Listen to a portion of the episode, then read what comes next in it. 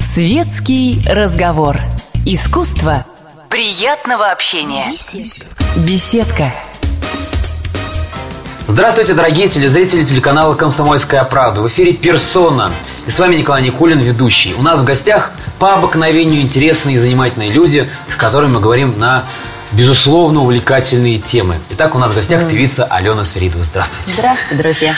И поскольку у нас программа еще и в некотором роде биографического жанра, я хотел бы задать вопрос, который задаю всем. Вот скажите, вы с самого детства мечтали стать певицей?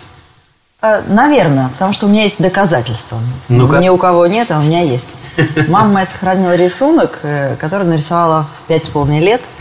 И там нарисована сцена, красный, красный такой занавес плюшевый, стоит возле микрофона певица, рядом баянист и гитарист. Ой, как, как- это красиво. Вот, это, кстати, рисуночек стоит у меня в рамочке.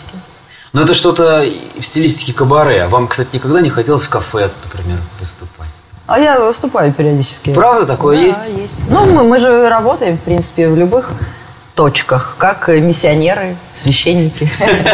Продвигаете хорошую музыку Да, массы, да, действительно, это очень важно. массы. А вот если все-таки немножко остановиться на детстве, вот скажите, для вас детство с чем ассоциируется? С счастьем, с радостью? Ведь мы знаем все еще по Льву Николаевичу Толстому, что детство – это, пожалуй, такой период не просто взросления, но и который определяет наше будущее. Вот для вас что такое детство? Ну, это, наверное, самое основное, потому что я с трудом вообще а, осознаю, что я уже взрослая. И как-то у меня был вопрос, ваше самое большое разочарование в жизни. Я ответила то, что я выросла. Я помню, что э, мне в детстве абсолютно не хотелось взрослеть и вырастать. Мне взрослые казались очень скучными людьми. Вот честно. И я вообще удивлялась, вот когда ты попадаешь там в компанию, где взрослые люди, вот эти разговоры, что мне было так скучно. Мгм. Вот эти дела взрослые какие-то. Господи, думаю, какая же тоска. И дети воспринимались как некий народ, который вообще никакого отношения к взрослым не имеет. Мгм. И вот как-то я до сих пор не очень люблю таких серьезных взрослых людей, их как побаиваюсь.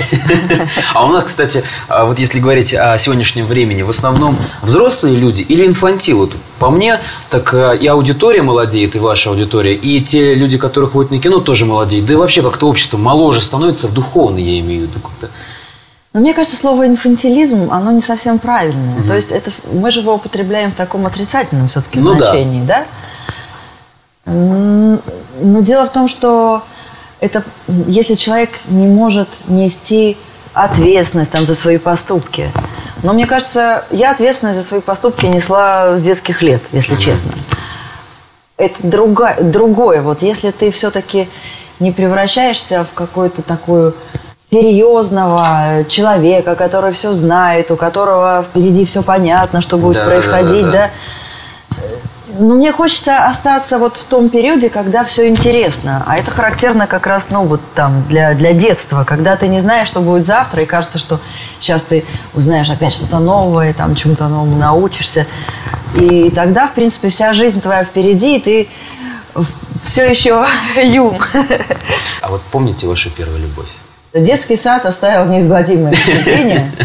Я, кстати, помню, да, в общем, но мне нравилось два мальчика, вот. Андрей Гаврилов, Сережа Ушаков. И я помню такой а, интимный момент. Вот сейчас э, это уже в современных детских садах такого нет. А вот поскольку я уже давно живу, тогда у нас такая была так называемая горшечная комната, и там стояли горшки детские такие, что не было унитазов. И вот в каждом, ну, у каждого было такое свое отделение, и там свой горшок там с, с какой-то там с ромашкой или там с грибочком. И вот мы там сидели на горшках, и я помню, о чем-то беседовали. И это было так увлекательно, а вот, что нас оттуда с трудом вытащили с этих горшков. Ну, вы знаете, как-то иногда действительно понимаешь, на горшке приходят умные мысли. Это да, это гени... Это в афоризмы можно на самом деле. Алена Саридова. На горшке приходят умные мысли. А вот возвращаться, возвращаясь к теме любви, все-таки вы действительно считаете, что в таком раннем возрасте может прийти любовь, или все-таки любовь это такое высокое чувство, которое, ну, попозже, ну, в школе уже, наверное? На самом деле никто не знает, что такое любовь. Да, никто. Потому что э, этим словом пытаются объяснить все. Э, там и страсть, и там, я не знаю, дружбу, увлечение, симпатию. Тут столько градаций. Что же сказать, что такое настоящая любовь, что такое не настоящая? Э, сложно, на самом деле. И мне кажется, что все имеет какой-то смысл. Угу. Даже если ты вдруг, вот я не знаю, вот Коля, ты да. проходишь по коридору, вдруг видишь какая-то вот девушка просто прошла, а ты ее запомнил, и потом вот еще неделю о ней как-то тепло вспоминал. Да. И, может быть, что-то, я не знаю, что-то написал. Но ведь это тоже, тоже любовь, в конце да. концов. Да. Какое-то таинственное, Какое-то, да, какое-то таинство, какое-то такое вот. Мне кажется, это очень ценно. А вот я еще почитал в интернете информацию о том, что вы все-таки пробовали себя в театре. А вот эм, что не вышло, скажем, а почему не решили пойти по этим стопам? Кто знаете, у меня все вышло. А, певцам больше платят. А, только поэтому все-таки финансовый Ну нет, фактор. на самом деле эм, мне очень нравится вообще, ну, такой вот самовыражение, что ли. Э, ну, что, что ты поешь на сцене, ты поешь песню, либо ты играешь в театре, это, в принципе, ну, достаточно похожие такие, да. вот ипостаси одного и того же понятия, которое называю артист. Угу, угу, В театре очень интересно. Я два сезона отработала в театре школы современной пьесы, и мне это очень нравилось. Но действительно это отнимает э, много времени, и и, к сожалению, действительно, финансово это не, не приносит э, удовлетворения такое, какое приносит моя основная профессия. Мне приходится играть не себя совсем. Нет, это очень интересно, когда ты играешь, э, играешь вот эти все роли. Ну, даже когда ты пишешь песни, ведь э, когда я пишу, я, это совсем не, обоз... не значит, что я все эти чувства испытываю. Конечно. Как, как правило, я все это придумываю, и тоже потом вот играю вот эту вот придуманную роль в этих обстоятельствах. Это mm тоже интересно. А, кстати, а кого бы вы хотели сыграть из таких вечных персонажей? Татьяна, например, из Евгения Никина. Если была бы возможность, гипотетически. Ну, не знаю, мне всегда очень нравилась Анна Каренина. Я, конечно, ни сном, ни духом не попадаю в типаж. Мне очень жаль.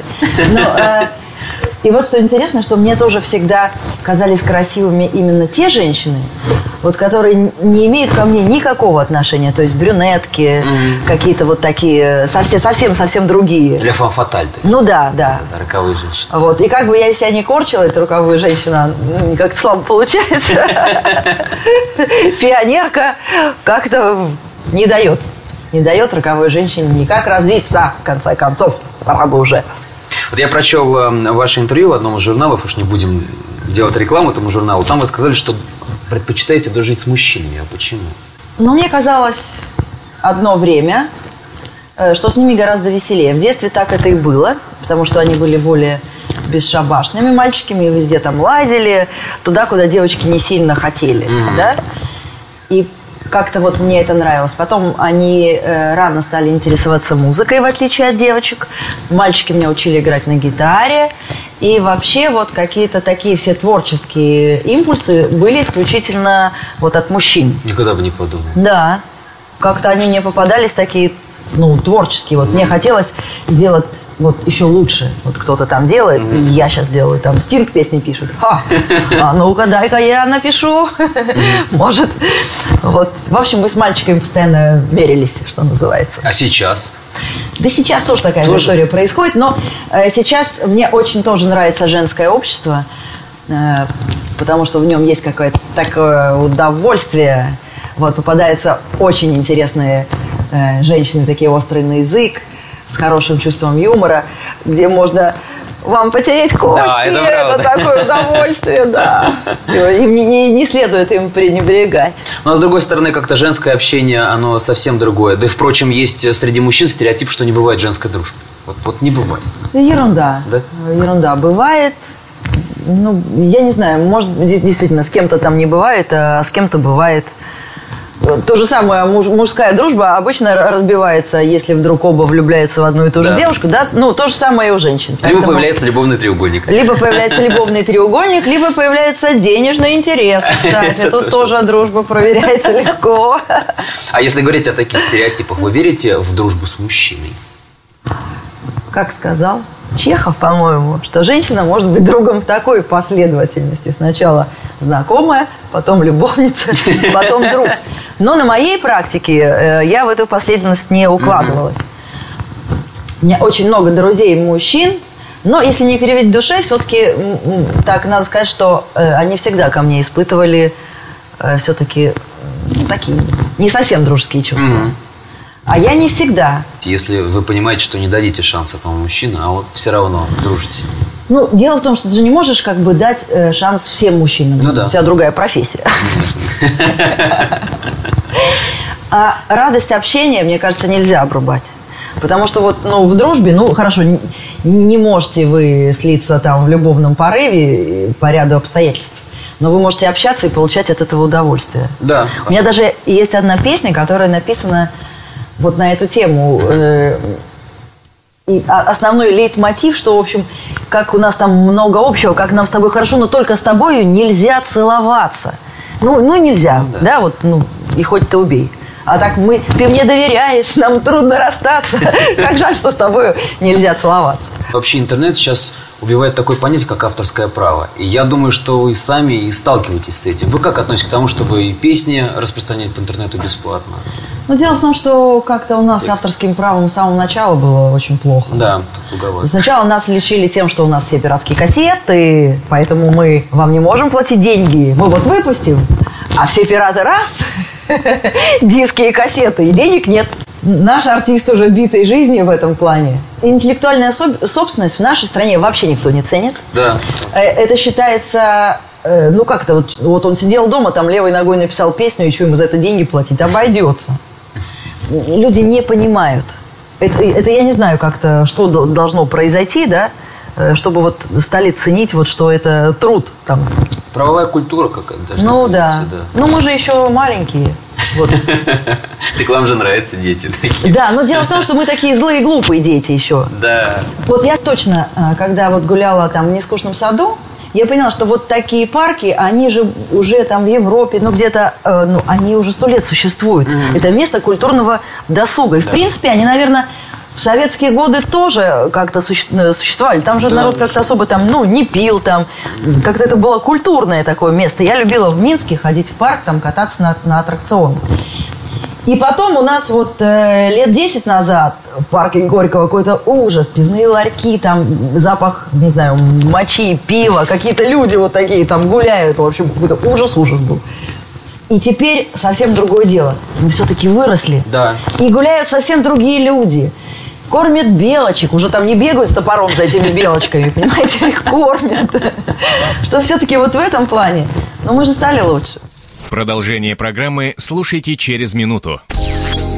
Горячий кофе, светский разговор, интересные персоны, хорошая компания, беседка, уютное место для душевного разговора.